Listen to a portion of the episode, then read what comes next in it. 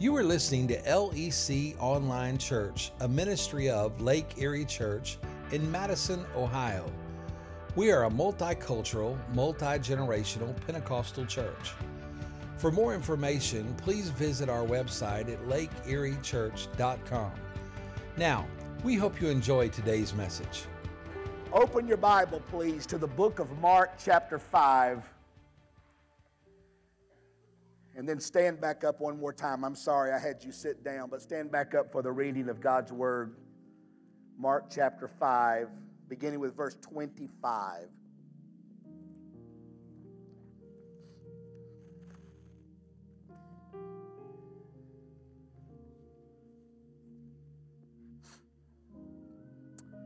A woman in the crowd had suffered for 12 years with constant bleeding. Now, let's just stop a second. I meant to do this before. We're in the middle of that story we preached about last week, where Jairus, the, the uh, religious ruler, comes to Jesus and says, Go to my house, my daughter is dying. And Jesus said he's going to go, and then this woman shows up in verse 25. So they're in this crowd, they're moving toward Jairus' house. Verse 25. A woman in the crowd had suffered for 12 years with constant bleeding. She had suffered a great deal from many doctors. Over the years, she had spent everything she had to pay them, but she had gotten no better. In fact, she had gotten worse. She had heard about Jesus. So she came up behind him through the crowd and touched his robe. Verse 28 For she thought to herself, If I can just touch his robe, I will be healed. Immediately, the bleeding stopped, and she could feel in her body that she had been healed of her terrible condition. Verse 30 Jesus realized at once that healing power had gone out from him, so he turned around in the crowd and asked, Who touched my robe? His disciples said to him, Look at this crowd pressing around you. How can you ask who touched me? But he kept looking around to see who had done it.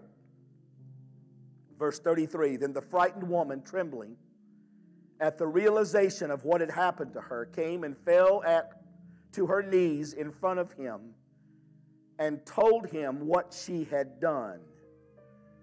And he said to her, Daughter, your faith has made you well. Go in peace. Your suffering is over. You may be seated.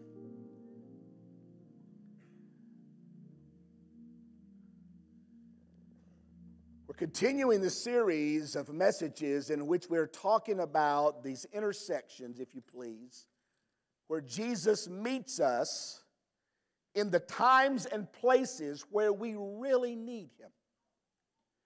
When we get to places where we really, really need Jesus, He's always there. He's always there ahead of us. He's always there in a place to help us so that we will be able to navigate the difficult places. We talked about He meets us in a storm. We talked about the fact last week that He meets us in delay. The week before that, we talked about He meets us in the middle of our fight when we are fighting to survive. He meets us there. Today, we're going to talk about the fact that He meets us in our secrets. He meets us in our secrets. You ever had anybody come up to you and say, Hey, I'm going to tell you a secret? You want to know a secret? You know, there's, there's something empowering about knowing what somebody else doesn't know until it's your secret and you're scared to death. Somebody's going to find out what you don't want anybody else to know. Our secrets are interesting because we worry about them. If we're honest, we worry that if our secrets were known that we would be embarrassed, we might be fired, we might be divorced, we might get arrested. We might be alone. You just fill in the blank with whatever that feeling or emotion is that we we sometimes get terrified that if somebody actually knew our secret, we'd be in trouble. And so we pray. We, we try to bury the secret and just pray that nobody ever finds out what we're trying to hi- so hard to hide. Your secrets may represent hurts from the pain suffered at the hands of another person. Even if it was unintentional, it was still painful. It may re- represent the failures of your past, which were never resolved in your heart. Your secret may be a relationship that you now know that you should have never gotten into in the first place. Your secret may be about a decision that you once made to fit in and the shame that you now feel about what, about what you eventually did. One thing is very clear that our secrets define us, they mark our spirits. We are in many ways defined by the things that we don't tell, that we won't share, because these secrets define who we are. The woman in this passage of Scripture knows exactly how you feel. For 12 years, she has carried a secret that no one could know. The nature of her secret has kept her in the shadows, living a secret life without the joy of relationships with other people, the kind of relationships that might have brought her joy. In the eyes of the world, culturally, she's an outcast. She's unwanted. She's dismissed until the day that Jesus took care of her secret. I've got good news and bad news this morning. Which do you want first? You negative, pessimistic people want the bad news first. Here's the bad news Jesus already knows your secret. It's the bad news. Because while you're hiding your secret from everybody else, Jesus already knows. Hebrews chapter 4, it'll be on the screen for you. The Bible said, The Word of God is alive and powerful, sharper than a two edged sword, cutting between the soul and the spirit, between the joints and the marrow. It exposes our innermost thoughts and desires. Then notice what it says in 13 Nothing in all of creation is hidden from God. Nothing in all of creation is hidden from God. Everything is naked and exposed before His eyes, and He is the one to whom we are accountable. Now, the Israeli government may not know where those hostages are, but God does. He knows where they are because everything in all of creation is hidden from God. That's the bad news. Here's the good news Jesus already knows your secret. He already knows your secret. It was a trick question, wasn't it? And because He knows your secret, it is an opportunity for you to overcome every hidden thing that you've been, that's been holding you back. Every un- unrepented sin, every failure that has haunted you still today. Because He knows your secret, you can recover from every broken promise that has wounded your spirit, every hurt, every pain that has been inflicted on you by another person. Because He already knows. And I continue to be amazed week after week. Someone here in the church reached out to me this week to talk about last Sunday's message and the impact it had on them. And the thing that I continue to be amazed is that God knows that you're here. And God knows what He's talking to me about. And God's at work in you and me in the very same place. I've been doing this for a long time and I never cease to be amazed. While I may not know a whole lot about the deep, dark secrets of your life or about the greater needs of your life, a lot of times people will say to me, I believe that message was just for me. Now, how does that happen? It doesn't happen because I'm smart. It doesn't happen because I'm experienced or slick. It happens because the Holy Spirit knows where you are and He knows how to appropriate the Word of God to the particular situation that you may be going through. So, I want to offer you three things about this woman that can apply to your own life, and especially to those sitting here listening to me, watching me right now, who may be carrying a secret that is preventing you from living the life that God wants you to live. Here's the first one sometimes you do all that you can. Though we are never told this woman's name, we actually know a great deal about this woman, don't we? We know a lot about the 12 years that she has spent. In part, I suppose, because once God healed her, she told everybody about her story. What she had been keeping secret all this time came bubbling out every time everybody said, Well, what is your story? Can I just tell you my story? Because she had something to tell. She was excited about that. And I'm sure that all the people that were in that crowd that day who heard her testimony probably told their story themselves. At least I know I would. I would have told somebody, you're not going to believe what happened over there with Jesus today, and told that story. And so we know a lot about this woman from what she probably told everybody in her story. What do we know about her? Well, she's had this sickness for 12 years. Now, 12 years may not sound like a long time until you're living through it. In fact, how long is 12 years? 4,838 days. That's a long time. 12 years she had this disease, had this problem, and, and she's, she's struggling with it, living with it, trying to navigate it, trying to carry on with her life, unable to tell anybody about what's going on. But the Bible says more. Not only was she 12 years with it, but the Bible said she suffered much at the hands of many doctors.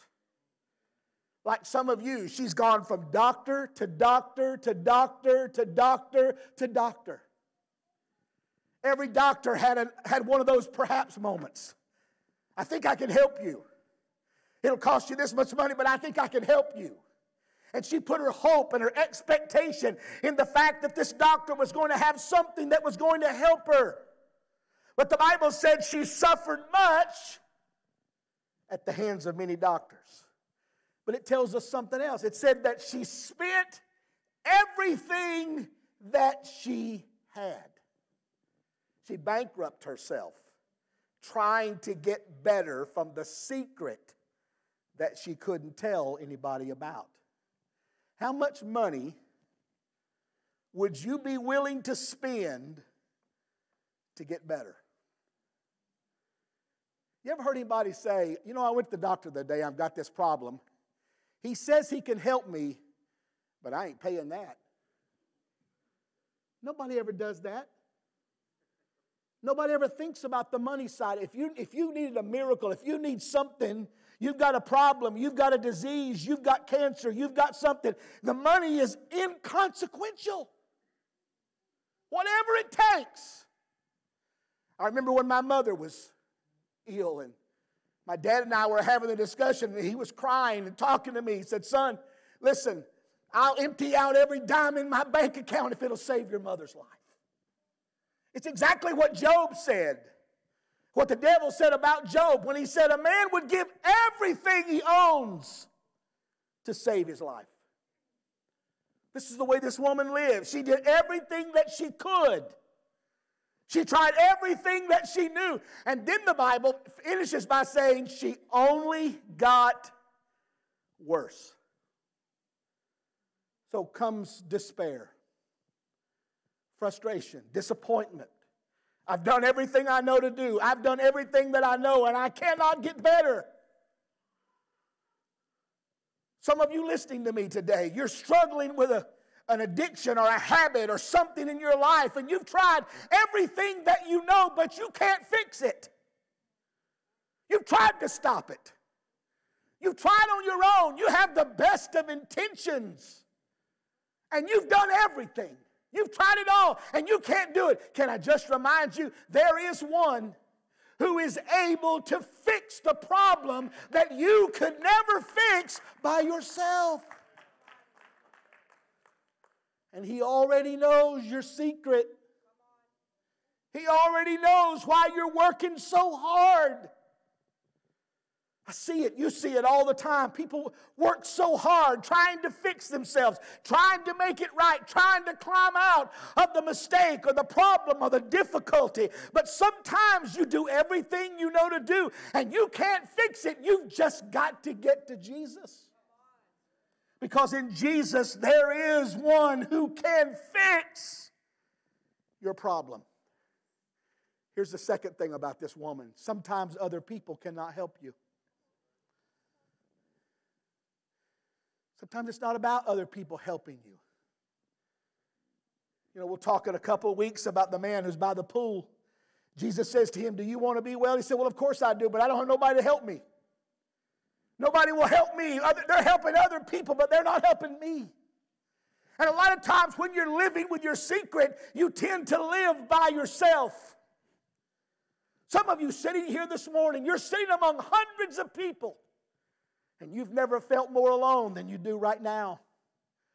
Because you've got a secret that you can't tell anybody about. You're not able to be yourself. You're not able to really be live an unrestrained kind of life because you're protecting, because you don't want anybody to know how messed up you really are. How troubled, troubled you really are, how difficult your life really is. You would never want anyone to know what it's like at your house, what it's like in the dark places of your life. And so, as a result, you live by yourself. You live alone. You don't let anybody in. And you convince yourself that nobody cares. You see, this woman's problem is physical, but her needs are far more than physical. According to the law, she's an outcast. She can't go to a birthday party. She cannot go to a family reunion. She can't hang out with her mother. She can't go to the mall. So she lives alone. She has no relationships. And I don't know how much experience you have with being alone. I was reading some data just the other day about loneliness. Do you know that loneliness is one of those stressful things you can do to yourself? Live alone. That's why I worry sometimes about the widows in our church. When you live alone, you're more susceptible to the kind of emotional kind of issues that happen, the despairs and the things that take place when you live by yourself. When you live alone, loneliness is a very difficult thing to accommodate. That's what this woman is doing. She's living alone even though there are hundreds of people around her. The toughest battle of life are the ones that you fight by yourself. When in fact there's plenty of available help if you just let somebody help you. The stigma of her uncleanness is public. The rules of her society define her as somebody who is not normal. The secret that she carries allows other people to define who she is. She can't be who she wants to be as long as she lives in the shadows. As long as she lives with her secret in the shadows, she will never be who God created her to be. Some of her pain is self inflicted. It's, it's, it's the assumptions that we make. Have you ever noticed that? When we are alone, how easy the enemy is in our head to create these assumptions about the way people think. I'm going to give you something that's very valuable, so pay attention right now. Just kind of sit up tight in your seat and listen. This is so important. I don't want you to miss it. Nobody's thinking about you. But yet you tell yourself that people are thinking about you all the time. No, they're not. They're thinking about themselves. They're not thinking about you. But the enemy tells you are. The enemy tells you just because somebody doesn't speak to you today, it's because they're mad at you. or just because somebody's not doing something and you let your mind go there. It's a self inflicted assumption that she's under. Nobody cares. Nobody's interested. Nobody believes in me.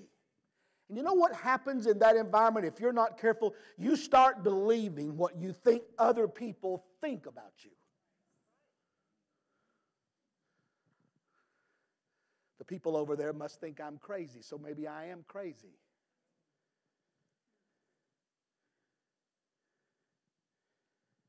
There's a lot of hurting people in this world, folks. And let me just stop right here. Let's drive a pin in the story just for a moment. Let me talk to you as a pastor. There is a responsibility that you and I have in this world not to pass people by too quickly. I want you to take a moment and do this. I want you to look at all the people sitting in the seat, the section where you're sitting. Just turn around and look at the people that are sitting in the section where you are. Isn't that a good looking crowd where you're sitting at? Some of the best looking people you ever saw in your life sit in the same section with you every week.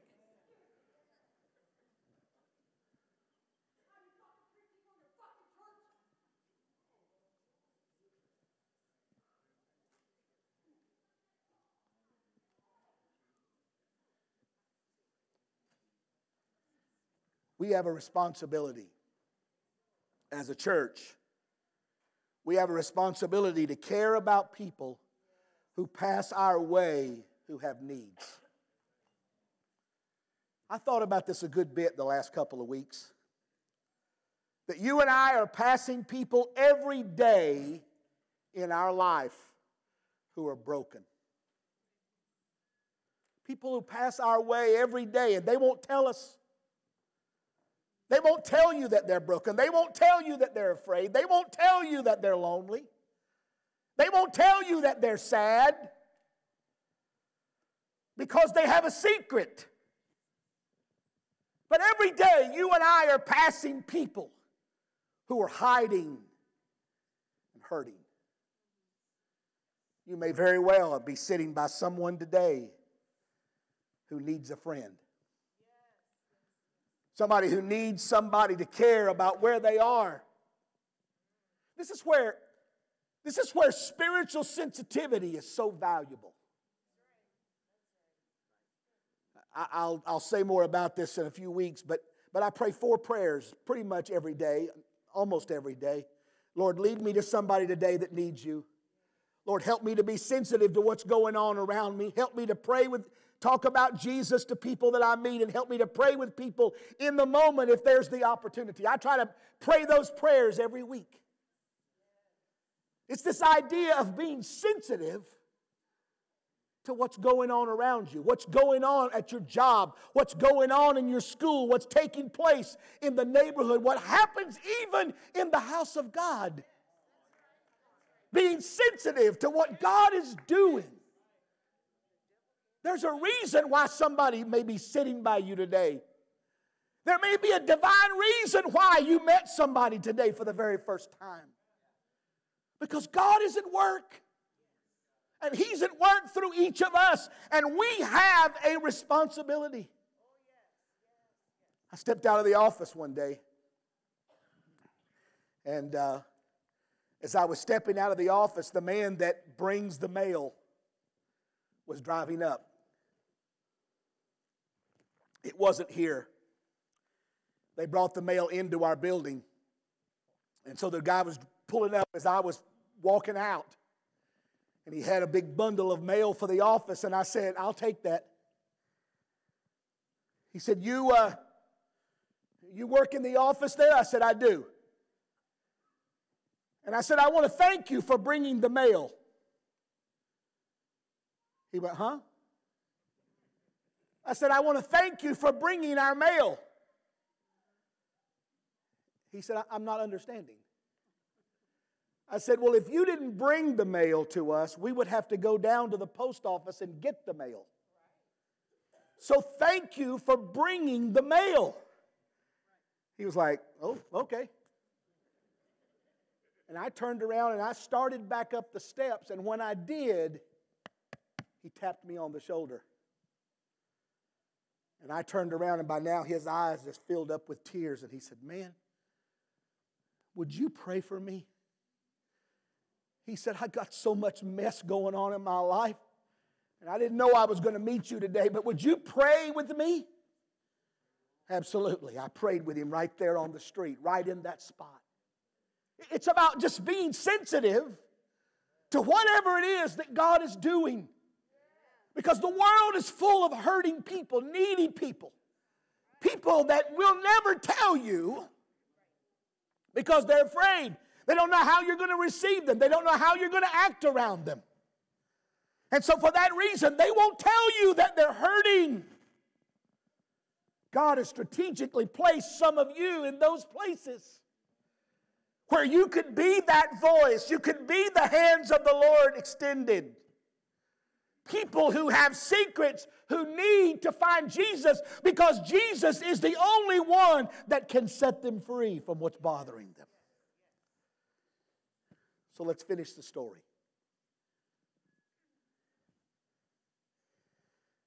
The Bible says that this woman activates an incredible faith, doesn't she? The Bible told us in, in uh, verse 27 said she had heard about Jesus and she said, If I can just touch his robe, I'm going to be healed. That's a bold faith. I don't have to have him lay hands on me. I don't have to, you know, uh, all I got to do is just touch his robe. If I can just touch the hem of his garment, one translator said, if I can just touch the hem of his garment, I know that I'll be healed. So she makes her way into the crowd. There's this massive crowd, Mark says, that's around Jesus. Guess what? The Bible said she presses her way through to where Jesus is. You know, it would have been easy to go, well, this is not a good day to find Jesus. There's so many people. I'll just come back another day. There may not be another day. You hear what I'm saying? There may not be another day. If God is touching your heart today, today is the day of salvation. If God is moving in your spirit today, today is the day to pray. If God's doing something in you right now is the time to respond when the Holy Spirit is touching. She said, I'm not going anywhere. I'm going to touch him. And she just kind of makes her way through the crowd. Excuse me, excuse me, excuse me. And I'm sure everybody around there was like, Who are you? Who are you? You're not entitled to my space. But she just kept pressing her way through until she saw him and she just reaches out and touches the hem of his garment. You know what the Bible said? Immediately. Immediately, she was healed. Immediately. So let me, let me end this by telling you this. Two things happened there. Number one, when she touched Jesus, she knew it. She knew it. She didn't have to have anybody tell her that she was healed. She didn't have to have anybody explain it to her. She knew, the Bible said, she knew in her body that she was healed in that very same moment. When you touch Jesus, you'll know it. When you touch him, you'll know it. You don't have to have anybody explain it. When you touch Jesus, when his presence touches you, you make that connection, you'll know it. Second thing, when she touched Jesus, he knew it. Oh, I feel the presence of the Lord in this room. You listen to me. I feel like I'm talking to somebody right now. Somebody in this room, or somebody watching me online, or somebody listening to this podcast. Can I just tell you this? He knew where you were before you ever started listening to me. He knew what was going on in your life. He wanted you to hear this because the moment that you touch Him, He knows it. He knows it. The Bible said that He perceived that healing power had come out of Him. He knew in that moment what happened is her faith touched the Savior. And the Bible said that if you believe, all things are possible to him that believed. And when she touched him, he knew it. That's why he said, Who touched me? He wasn't talking about somebody jostling him or bumping into him. He was talking about somebody who seriously had touched him with their faith and said, God, I'm not going home the same way that I came. I'm not going to be the woman that I was before I walked up in this crowd. I'm going to touch you. I'm going to make a connection with you, and my life is forever going to be changed.